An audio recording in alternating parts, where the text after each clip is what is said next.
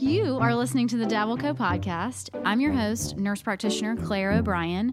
In healthcare, we have so many questions about what's trending versus what's actually the truth. So, in this show, we're going to get to the bottom of it. It's health, it's wellness, it's beauty, explained by the people who actually know what they're talking about.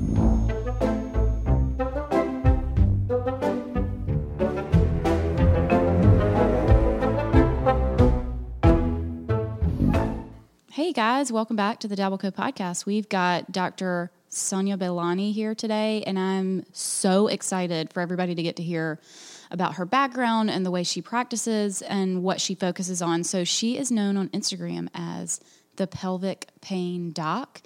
And I started following her, gosh, about a year ago, and I was just totally fascinated at seeing this physician who's talking about all of these things that women want to talk about and desperately need to talk about. But frankly, it's just, we feel it's like it's embarrassing and it shouldn't be because we're all dealing with probably at least one issue that she specializes in. So I'm just beyond thrilled that she's here. We're on the phone because she lives in Manhattan and I'm obviously in Charleston.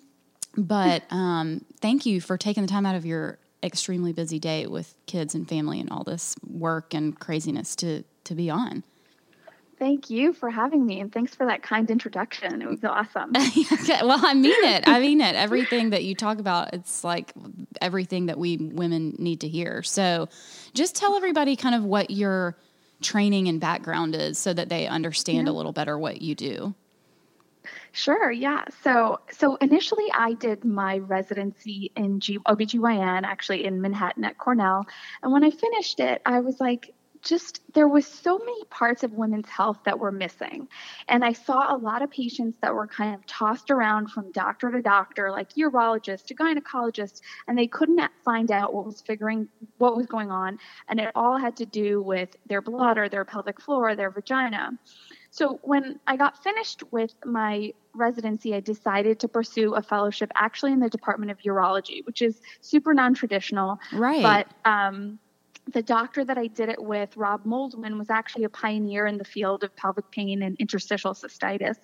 And he was totally on board with the idea of this, like more of this patient centered as opposed to problem centered approach, just really looking at the entire patient, not just a, a, system. So he's like, Yes, come on, like you can teach me the GYN part of this, I'll t- teach you the urology part of it. And it was an awesome fellowship. And That's amazing finished, that he was, was like, so open to it. Yeah, he was. And and when I finished, he was like, you know, I think we work so well together. I'd love to have you stay on as my partner. So I actually was in the Department of Urology as a gynecologist for eight years of my life. And it was amazing. And it was really where I think I got to hone all my surgical skills and really understand pelvic pain and the nuances of the pelvis from kind of both specialties. Right. And I think that's really what makes this such an interesting field because people don't look at it like that. Like when you have a symptom, like when you have urgency and frequency, you're sent directly to a urologist. But you know what? The problem might be because it stemmed from your vagina or your pelvic floor, and then you're tossed back to the gynecologist. So we think having a right. doctor that can provide you with all that care in one place without feeling like everything's so disjointed is just in the best interest of both patients and clinicians. So are there other are you the are you it with that training? I mean, does anybody else have this kind of training? Um, you know, there's definitely sexual health fellowships um, where gynecologists will do a fellowship in sexual health. Again, a very small niche. Mm-hmm. Um, but um, yeah, most people don't really do it in the Department of Urology. They might do urogynecology, um, but they don't necessarily go on to stay within a different department. But, you know, I mean, I'm sure people can definitely repeat this. It's not like there's only one way to do it, it's just a different way to do it. Yeah. But how long was the urology fellowship? It was a year. Yeah, and then okay. I stayed. Yeah, it was just a year, and then I stayed on for eight years, and then I went off now, and I started my own private practice in Midtown Manhattan. So that's been another year. So it's crazy. It's been nine years. I feel so old.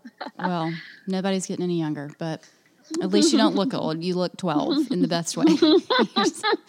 you really do. I was telling I my husband you. who I was interviewing today, and I was like, "Oh my god, she's so cute, and she does this most interesting medicine, but she's just like so cute. I can't help it. I, like, I love her." Um, okay, so what is the most? I know we're going to talk about a few things. So just to tell everybody, also, if your children are listening, or if you, it, this is not, I mean, I wouldn't say explicit, but like we're going to talk about sexual health and things that you may, we're probably going to say vagina a lot. So if you don't want your children to hear yeah. that, which is normal anatomy, but still, I get it. So you may want to turn it down or listen later. Um, so earmuffs. well, yeah, earmuffs, kids. What would you say is the main thing that you see? So I see a lot of patients who come in with kind of a plethora of symptoms. So one of the most common symptoms that I get is that, you know what, doc, I think I have a UTI. I think I've had a UTI for the last six months, but my cultures keep coming Ooh. back negative. And, and doctors are putting me on antibiotics, but it's really not making me feel better. And I've noticed now that these symptoms have started that I have more pain when I sit for long periods of time, that I'm noticing pain with sex, that I feel like I'm not emptying my bladder. I don't know what's going on. You know, and that's typically the, the type of patient that I'll get into my office where it starts with one thing, it kind of morphs into another, and then they're like, what the heck is going on it's with kind my of body? Vague, Where yeah. am I? Yeah. Hmm. And what I find the most interesting part about this is the fact that number one, patients are so smart. So so they come into my office and they'll say to me, and I've been on rounds of antibiotics and they're not making me feel better. And I know I don't have a UTI. Right. right and right. then they see all these clinicians who just keep putting them on antibiotics. Like that's my first rule with every patient. Listen to your body. You likely know best. And that's it's really like because it's one of those things where no one can really explain why it's happening. And so they start to be, think that they're so that they're going crazy. They're like, why am I going from doctor to doctor? Is there something wrong with me that I'm missing? Right. Um, generally, you know, when that happens, it can be a, like there's multiple things that can cause this. One of which is the entity known as interstitial cystitis or bladder pain syndrome. Generally, all of these things that I'm going to talk about today don't occur alone. They occur in conjunction with each other. So they're like best friends that hang out. Why is so that? Just example, because they're next to each other or so it's it, it's almost like what came first, the chicken or the egg. So I'll yeah. give you an example. So if someone comes in with this feeling of, I think I have a UTI, it kind of hurts every single time I pee. What do you think their reflex response is going to be? It's going to be to contract, Stop right? right. So, I'm never going to pee again. If you've had a UTI, yeah, you're like terrified exactly. to pee. Exactly. So now you tighten.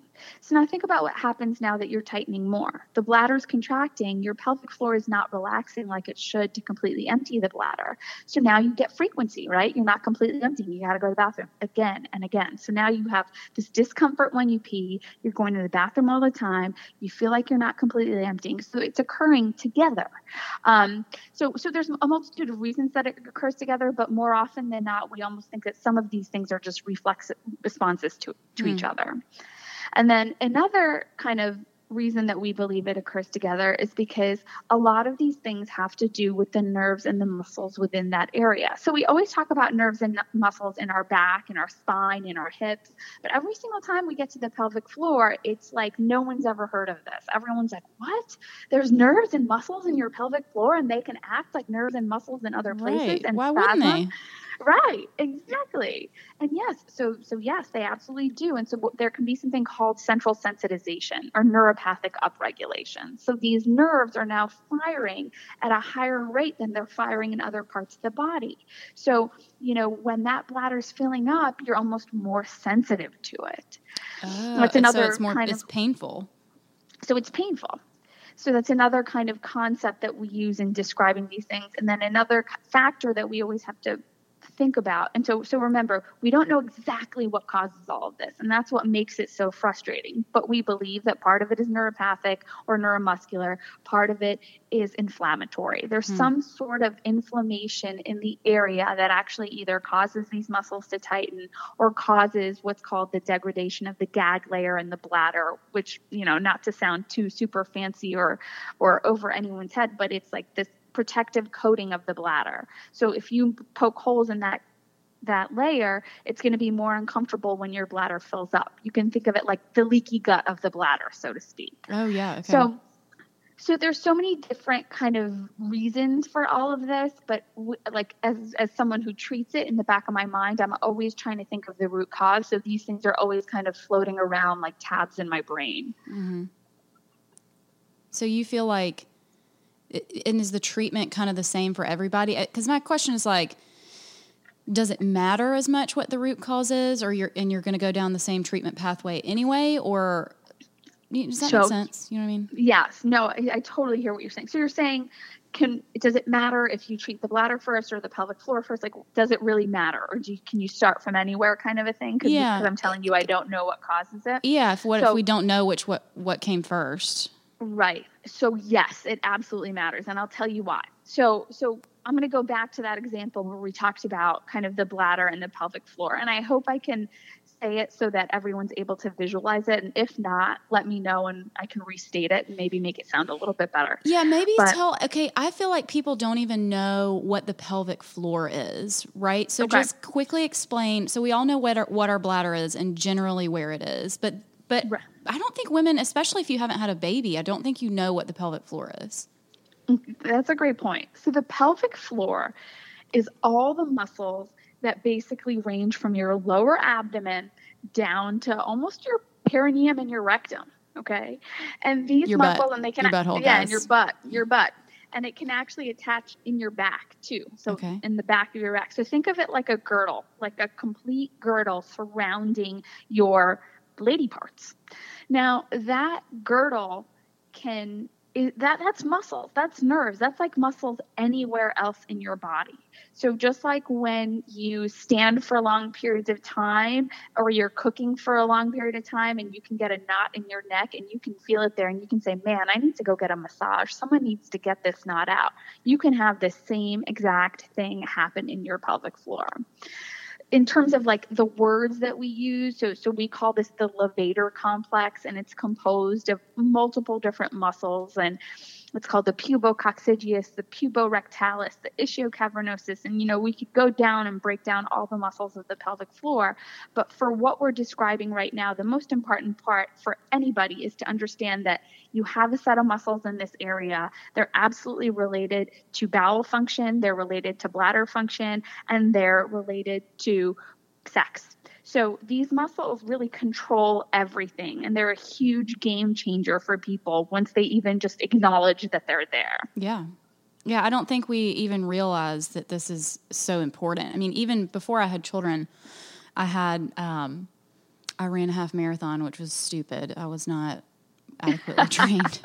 anyway, and I had like crazy sacroiliac joint pain after that, mm-hmm, mm-hmm. which is kind of in your hip, I guess, kind of behind your hip. And the, the therapy for that is pelvic floor physical therapy. And when yep. I heard that, I was like, this is nonsense, but it's true. I mean, so when I did this PT, my pain got so much better. And I, and this was before I had kids, so it had nothing. I mean, right? All your muscles I get jacked up. That with, you brought that up. Mm-hmm. So yes, absolutely. So so understanding how the these muscles kind of innervate in the lower abdomen, the hip, and the back, because it's all related, right? And right. that SI joint is a huge. If that's imbalanced, you're going to contract different parts of your pelvic floor to try to balance, and that's going to cause a whole host of issues.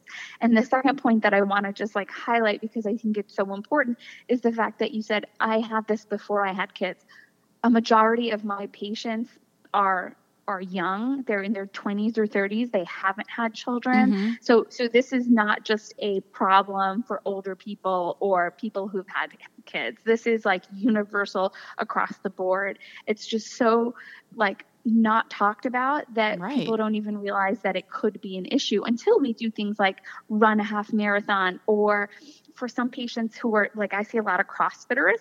So when you're um, doing a bunch of heavy lifting, right. and even though you're doing it with specific forms and a specific exercise, you can cause changes in these pelvic floor muscles, and ultimately that can lead to urinary and vaginal symptoms. So you have to understand how that's all related because changing that is a lot of lifestyle modifications. It yeah, doesn't mean you have absolutely. to stop doing what you're doing, but you have to look at the body as a whole, not just in that area. Yeah. No, absolutely. I, it's fa- it really is fascinating, and I just think we don't talk about it really at all. Um, no. and that's why I love doing things like this because it's like even if there's one person that listens to this and they're like, "Oh my God, that's me!" Like change, that's great. change their because- life. Absolutely. Yeah. It's because it's huge and it needs to be talked about so much more. Um, do men have pelvic floors? They do. so Lindsay and I were just debating that. I was like, I think so, but it's probably a little different.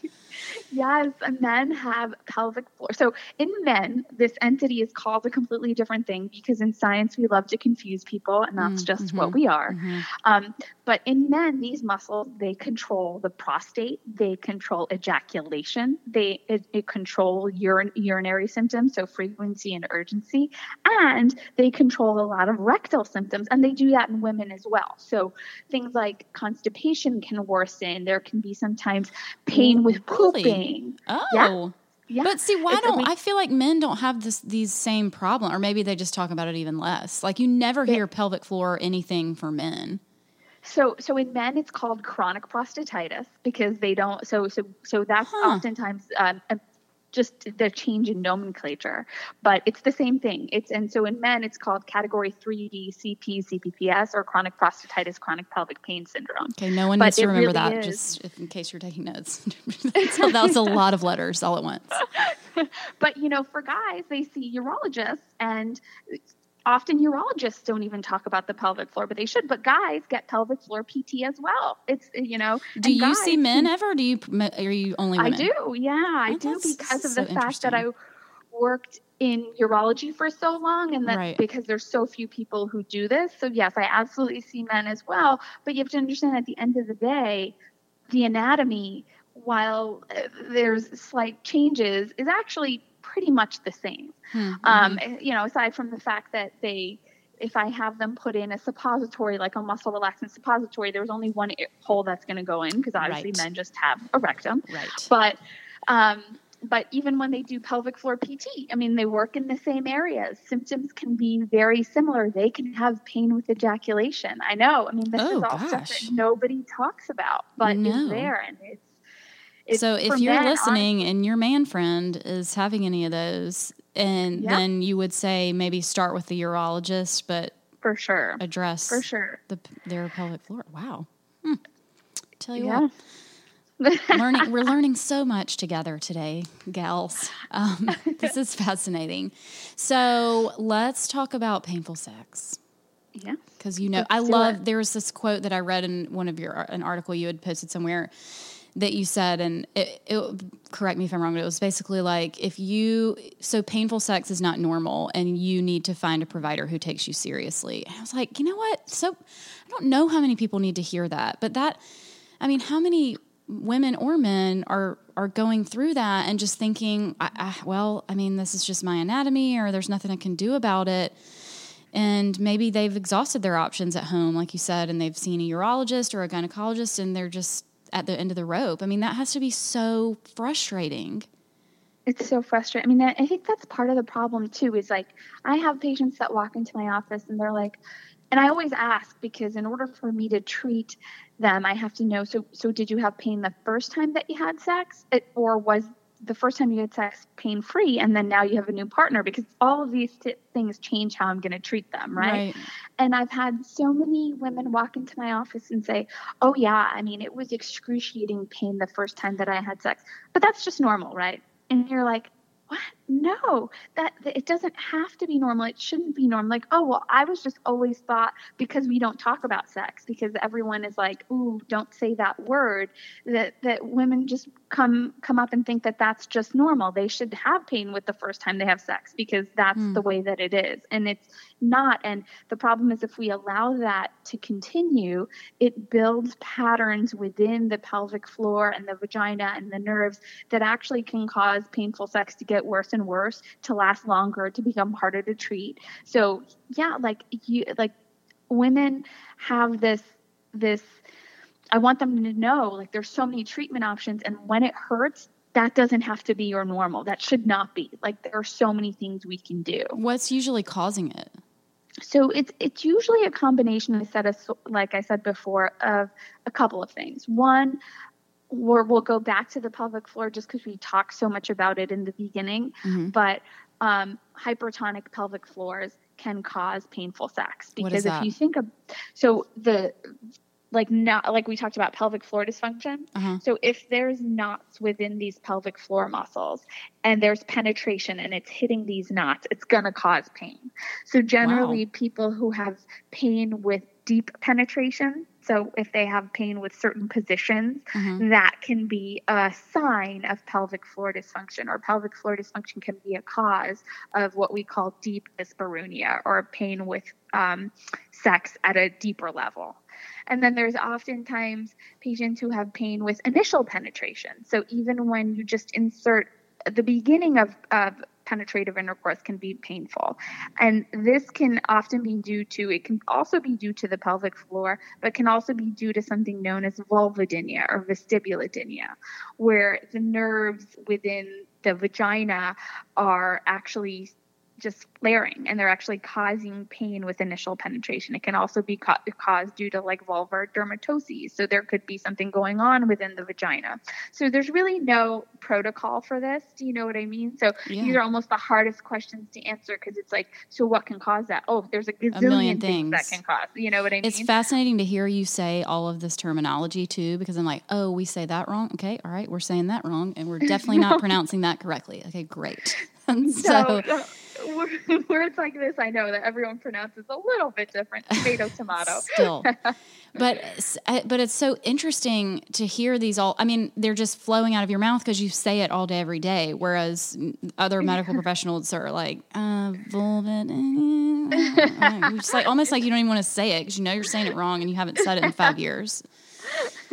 And So there are again different causes of vulvodynia too. It could be inflammatory, neuroproliferative, hormonal. So you know you're taking these, these topics and then you break them down into subtopics because, and that's really how the nuanced approach helps people get better. Because when you actually are able to find that tiny root cause, it's like life changing because Yeah, yeah, you're I'm able sure. to get a whole you're able to treat a whole host of issues by really figuring out what the bottom line is if they have that nerve issue, what like what would you do for that? I mean, do they you get them on like a gabapentin or something, or or is that a go back to pelvic floor physical therapy, So? I would probably so so probably both. I'd probably do a combination of sorts. So generally, when patients have what's called um, vestibulodynia or vulvodynia, or what we call neuroproliferative vestibulodynia, meaning that the nerves are just firing more in that area. So the small fiber nerves within the vulva and the vestibule of the vagina are firing more we can we the first question that you want to ask is that is this happening all the time? Is it generalized or is it provoked? Does it happen only during penetrative intercourse or Mhm. only when you're wearing tight underwear? Hmm because the treatment strategy is really going to vary depending on that. Um, so so some people for what's called generalized vestibulodynia people will place patients on things like oral amitriptyline or gabapentin Which are nerve medicines? If it, like that's what we medication. typically treat nerve pain with. Correct, but remember the doses are way different. So, so amitriptyline actually falls into the category of a cyclic antidepressant, but we don't use it in antidepressant doses. So, you know, we're not using 150 milligrams. We're using somewhere between 10 to 25 milligrams just Mhm. to downregulate those nerves. Hmm. But at the same time, when you're saying that these medications are, as we're saying, interacting with the nerves, they can have systemic side effects to them, right? So they can make patients drowsy, constipated, lethargic, and mood changes. And then ultimately, they're not tolerable. So that's one approach, but it's def- definitely not the only approach or the first line approach, which I hear a lot of people say. And I hate that word because there's no first line approach. Do you know what I mean? It yeah, really it's just different for everybody. It sounds like it's so different. So, And how then long do your consults take? Like an hour and a half? I mean, it sounds like you Yeah, could just talk to somebody forever to try to figure out what's going on with them. For sure. Yeah, they take about an hour to an hour and a half. But I think that's exactly why we're able to get to the bottom of things because, you know, we're peeling that onion, we're dissecting out each of their Right. symptoms to figure out what the the and and oh, it's there's one thing about root cause, but then there's another thing to think about, which is what's the primary driver. Meaning, so your root cause can be neuroproliferative vestibulodynia with pelvic floor dysfunction, but at the moment, your primary driver is the pelvic floor dysfunction. So that's what mm. I'm going to treat first. Mm. Because if you treat both at the same time, you don't know what's working, right? You just have too many variables in right. the air. So, um, you know, that systematic approach is there. And then just kind of to tailor back, just like just for a moment, because we had talked about the provoked vestibulodynia where it's where something provokes that symptom. You can also use topical medications like topical amitriptyline or topical gabapentin to the area. That's often very helpful. So just kind of throw that out there like a lot of people have never heard of that. Yeah which would be like a compounded cream or ointment exactly, or something that you would put on exactly. like okay i know i'm which is probably isn't super sexy, but it's also probably a lot sexier than painful sex. Like exactly. I know I'm gonna, ha- you know, get busy tonight. I'm gonna put on my cream and move on. Like exactly. Hmm. And remember, there's downstream effects to this, right? Because painful sex, if you're having pain with initial penetration and then and then what's your reflex response again to contract up so now you're having pain with certain positions and deep penetration you're de- decreasing blood flow to the area and to the clitoris and then patients can have problems orgasming. So yeah. now we have a whole downstream effect that started from this one thing that was never treated. Do you yeah. know what I mean? Yeah, for sure. So, and you know, again, this is a topic that people shy away from, but we can't shy away from it because it's exactly what's causing it to become so prevalent and for patients to be so misguided in treatment. Yeah, no, absolutely. This is, I'm sure, I, I know that there will be people listening that are just absolutely blown away by this conversation. So this, we, I'm glad that we're talking about it. Um, yeah. People also ask a lot about um, incontinence, which is super fun. Yeah. Um, and but also happens to people who have never had kids. It obviously gets worse with most people when they have kids. And I, I think we're just kind of in this place where we think I had kids and now I just pee my pants all the time. So, right. Lindsay and I were laughing. We've both. She has three kids. I have two. oh wow! Just, so we so we know gals. Yes. So incontinence is interesting because it's almost like the opposite of pelvic floor dysfunction in the sense that the muscles are not tight enough, right? They're mm-hmm. almost too relaxed. If we're talking about stress urinary incontinence, which is often what happens after childbirth, because especially vaginal childbirth. So you have a, a, child, and those muscles they they change in terms of like their their strength and and their ability to kind of hold up both the urethra and the bladder. So what happens when those muscles, and I'm kind of trying to make this sound less scientific and just more so people can understand what Perfect. I'm saying because if we go into that it could be a little more complicated. But anyway, sorry. Um, so the muscles alter the direction or the angle of the urethra. And when it when it alters oh. the angle of ah. the oh. urethra, what happens? You can have what's called stress urinary incontinence or leakage when you cough, sneeze, run. You know what I mean? And God that's, forbid that's you jump. Most, it's I mean God forbid you jump. God forbid you get a good laugh in there. Right. You know? You're like, oh God. And so this is where Kegels became very popular, right? right because right. that this is where everyone's like Kegel, Kegel, Kegel. And then I'll bring it back to our old point. But then what happens is that people over Kegel and then they get pelvic floor dysfunction. So now their incontinence is better, but now they have pain with sex. So it's all a fine balance. So we cannot win. Oh, what'd you say? We cannot win. We cannot win. we can win if we understand that all of this is there and we just have to work with it together as a whole. So, how do you not over Kegel? So, number one, understanding how to Kegel to me is the funniest thing because people will just read like a website or a blog and they're like, oh, you just hold your pee in, like you're just supposed to hold and contract. I actually send all of my patients to pelvic floor PT to learn how to Kegel mm-hmm. because to do so effectively, they'll often use what's called a biofeedback machine or a machine to kind of show you how to contract up the right muscles in order to prevent leakage. Um, and I, and that's something that I just think is is again something very nuanced, but is the right way to do it. Like, would you go to a plumber to fix your electricity? No, a doctor doesn't know exactly how to teach you how to Kegel. We can give you like a little pamphlet and you can try it yourself, but are you really going to understand it? Right. Not until someone sits down with you and teaches it. So pelvic floor PT, in my eyes, is huge. Oh, I loved. I went after both of my children really honestly because my joint pain was so bad with my and with my second child. My gosh, I almost could not walk. Thank God for Oh. Emily Dar here, who's a PM&R physician, gave me an injection under ultrasound, and then I could walk Yes. again. But um, so I, I did pelvic floor PT both times after, and I mean it. It was life changing. I mean, I went for my hip, but obviously benefited hugely um, otherwise. And I, I just, I love it. I'm such a huge fan of pelvic floor PT. For sure. And that that is huge right there because a lot of people don't understand how that is all integrated. And I too do the same type of injections and it's really important to understand how all of this is kind of like you would never think of that, but you think of it because you've been through it. And I'm Mhm. sure a million other people have, but they haven't sought the care that you have. So Right. I think that's key right there. Yeah. Um, but yeah, absolutely. Pelvic floor PT is so important. I think that in terms of our postpartum care, it should be routine, and it's not, but it should be because after you have a child, so even whether you had a C-section or a vaginal birth, so much has changed down there. It's like you have to have someone kind of reintroduce you to the area so that you get comfortable and i don't think that's crazy i think that should be standard Yeah. Yeah.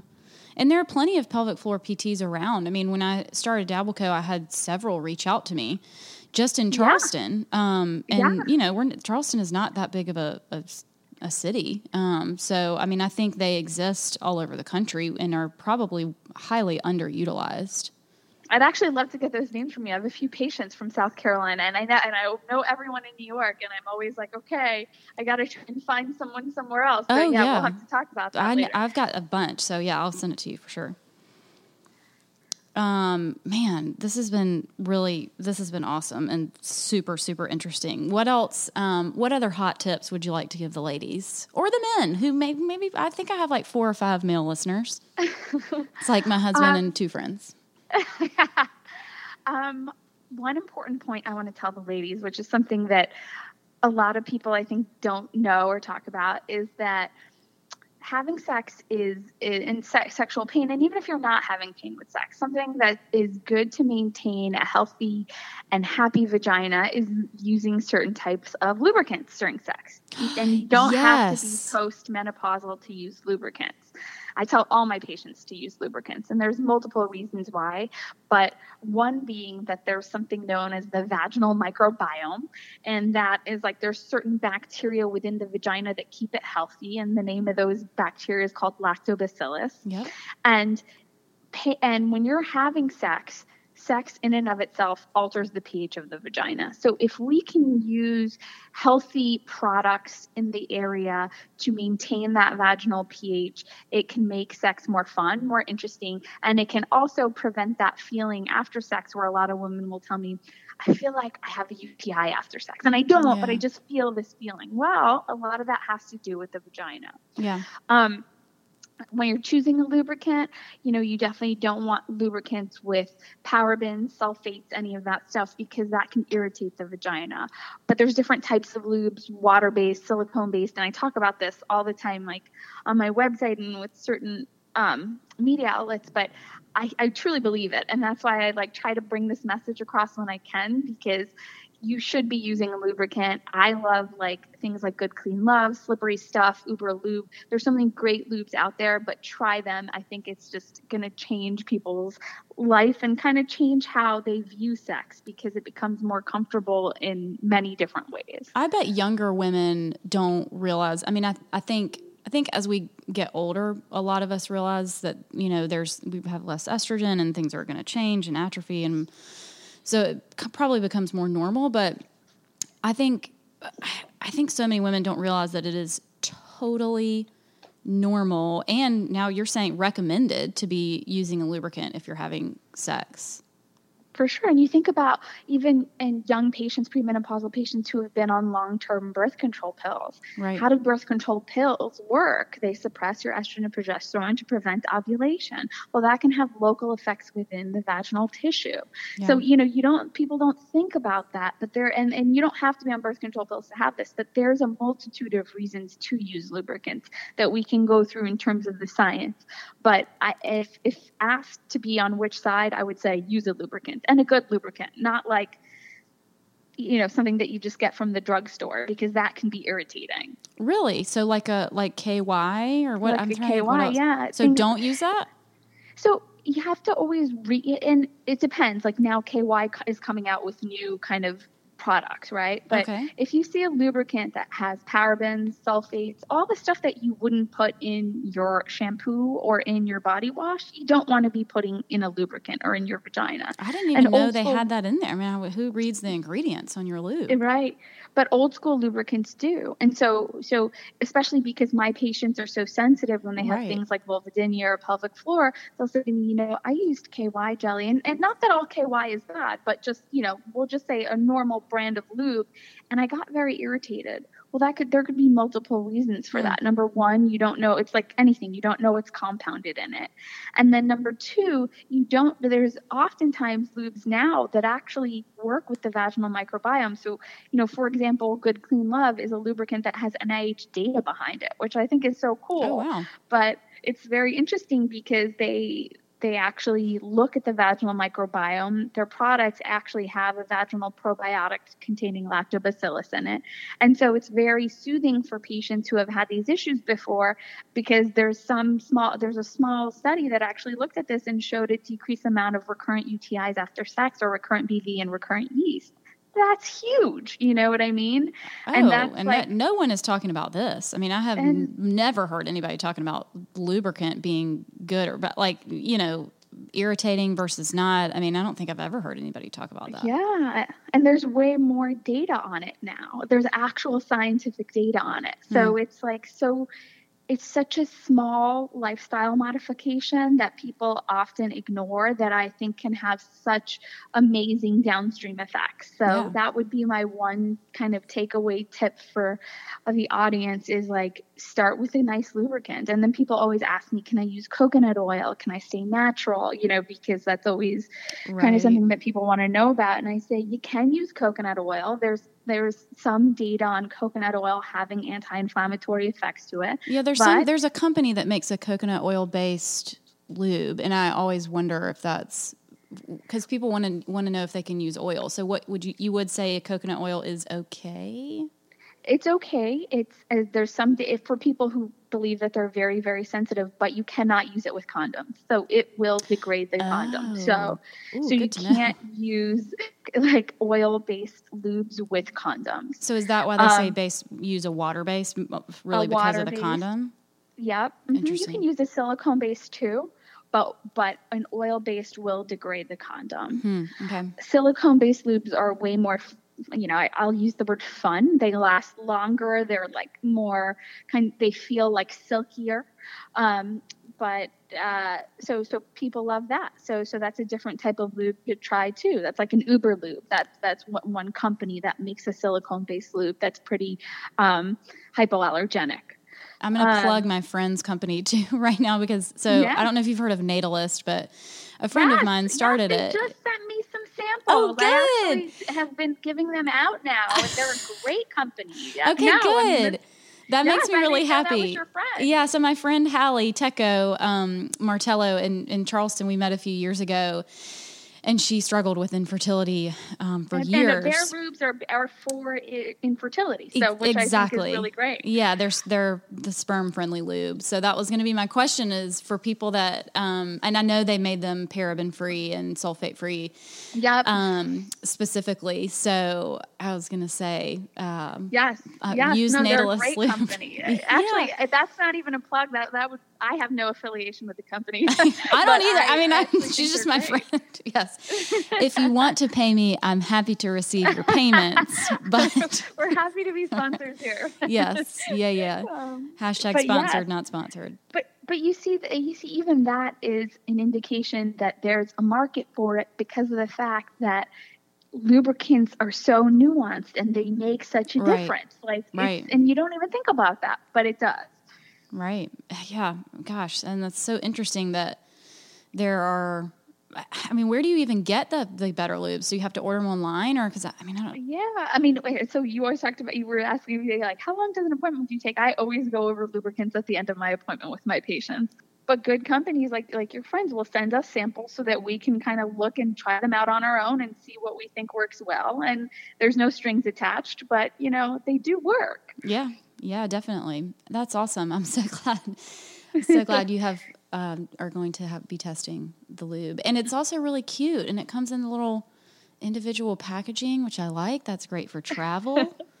all kinds of things. So And then and then you know everyone always in this day and age we're living through a pandemic and we talk about like mental health and the mind body connection. And I'm a huge believer in the fact that that that is absolutely true. Right. stress Right. can stress can aggravate your pelvic floor. Stress can actually cause increased amount of vaginal infections. It can cause frequency and urgency and so many different things. So you know in terms of maintaining a healthy pelvic floor aside from using lubricants and using unscented washes and all of that jazz um, things like yoga like really using things like yoga and mindful meditation to help keep those muscles relaxed and healthy is really important Yeah, I read. I was going to write about painful sex before I found you, and now now I don't have to. Um, so I was reading about painful sex and and and reading that a big cause of it was just like anxiety, depression, really like totally tied back into your mental health and that manifesting in a literally physical, painful way. Yeah, So, so you think about it, like, so I always tell my patients, number one, it's not in your head because by the time they get to my office, they've seen five different doctors and everyone's telling them there's nothing wrong Right. because they can't figure it out. And so they're like, oh my God, I'm making this up. No, you're not making it up. Right. But think about what happens when you're stressed out. Have you ever seen people clench their jaw when they're stressed out and Mm, it causes an increase in migraines and headaches? I mean, I do it myself. me, yeah, Um, but it's the exact same thing happening. We clench your pelvic floor, and it can cause symptoms of frequency, urgency, pain with bladder filling, difficulty emptying, constipation. So it's the same mechanism going on. It's just going on in the pelvic floor that in this area that no one ever talks about. right. So understanding so there's this guy his name is david wise and he wrote this book called a headache in the pelvis because this is really a headache in the pelvis and there is tons of data looking at specifically mindful meditation and pelvic floor dysfunction and and the data shows how helpful it is. And things like yoga you know i'm a huge i love yoga but you know you don't want to be doing like ashtanga yoga where you're contracting your core and and that's going to make things worse right? But doing a lot of like hatha and, and a lot of restorative yoga is really really helpful because it helps to lengthen those pelvic floor muscles. Hmm. in times of stress yoga has also been shown to decrease cortisol levels so that plays a role in the clenching behaviors so there's so many different angles with which this works and i think that if as a society we start viewing this more as preventative care rather than secondary ancillary issues right. much less people, women, men will have to suffer in general. So I think that that's another avenue which everyone should always explore. Yeah, man. Well, this has been unbelievably fascinating. Um, I hope so many people will be able to listen because I know that it will be super, super helpful for so many women. Um, and man, thank you so much for coming on. this was really, really great. You. Yeah. Uh, thanks for you're such a great conversationalist. So easy to talk to you. So I appreciate that. Oh man. Okay, so where can people find you too if they aren't already following you? So, uh, so you can find me on Instagram at pelvic pain doc. You can find me on my website www.pelvicpaindoc.com, and you can find me on Facebook. I'm Twitter. I'm kind of trying to be everywhere. So All the things. look for me and you'll find me. But they do have to come to New York to see you unless we can change telemedicine laws. So right now during the pandemic, actually, laws have kind of been a little bit uh, More lax? all- more lax. Oh, good. So, um, so we've been doing telehealth, but yes, but generally patients in I uh, have patients that come to me from South Carolina actually. So they come in for the first visit and we get all the medications, everything set up, and then generally we can get you better. And so, you know, they come back after six or eight months. Again, you don't have to see me forever. The point is to get you better and then get you back to right. like your general right. GYN or whoever you need. But yeah, it's it's definitely I think a small price to pay to to have a nice pleasurable life. Oh, your life back. Yeah, absolutely. Man. All right. Well, thank you so much, Sonia. We will talk soon. Thank you. Take right. care. Bye. Bye. Okay, that was so good. I feel like between Dr. B last week and Dr. Bahlani this week, I thought, I mean, I'm just blown away at the people who are willing to talk and and give time out of their incredibly busy days. So that was super fun. So, as always, if you like this podcast and if you like hearing from medical professionals or the people that are going to give you science and data to, to back up everything and talk about hard things, um, rate, review, and subscribe because that's how people find this podcast. So, um, that is the biggest thing you can do to support um, what we're doing. So you can find me on Instagram at DabbleCo. Our website is dabble-co.com. We're on Facebook, Twitter, all the things. I can't figure out TikTok so It's just it's too much. Um, yeah, and we'll see you in a couple weeks. Thanks, guys.